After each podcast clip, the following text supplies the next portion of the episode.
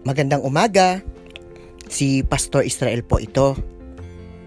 Ang atin pong devotion ngayong araw ay matatagpuan mula sa aklat ni Propeta Jeremias, chapter 32, verse 17. Basahin po natin. Sinasabi po doon, Panginoong Yahweh, nilikha mo ang langit at ang lupa sa pamamagitan ng iyong kapangyarihan walang bagay na mahirap para sa iyo.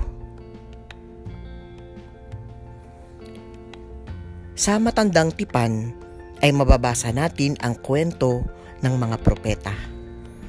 Mga taong pinili ng Diyos upang ipahayag ang kanyang salita. Sila ay mga taong may malalim na relasyon sa Diyos at mayaman ang kanilang buhay panalangin. Katulad na lamang ng talatang ito na bahagi ng panalangin ni Propeta Jeremias. Ipinapahayag ng propetang ito na ang pananalig niya sa kapangyarihan ng Diyos ay bilang isang dakilang manlilikha. Naniniwala si Jeremias na walang imposible sa Diyos. Tunay nga na dakila ang kapangyarihan ng Diyos siya ang may likha sa atin at ng lahat ng nakikita natin sa ating daigdig.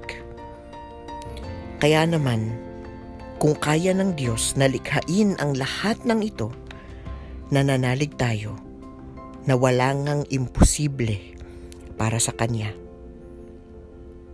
Nawa ang aral na ito ay magbigay sa atin ng lakas ng loob sa gitna ng mga problema at mga krisis walang imposible sa ating Panginoon. Manalangin po tayo. Panginoon, nananalig kami sa iyong dakilang kapangyarihan. Ikaw ay may likha ng lahat. Walang imposible sa iyo. Purihin ka, Panginoon, magpakailanman. Amen.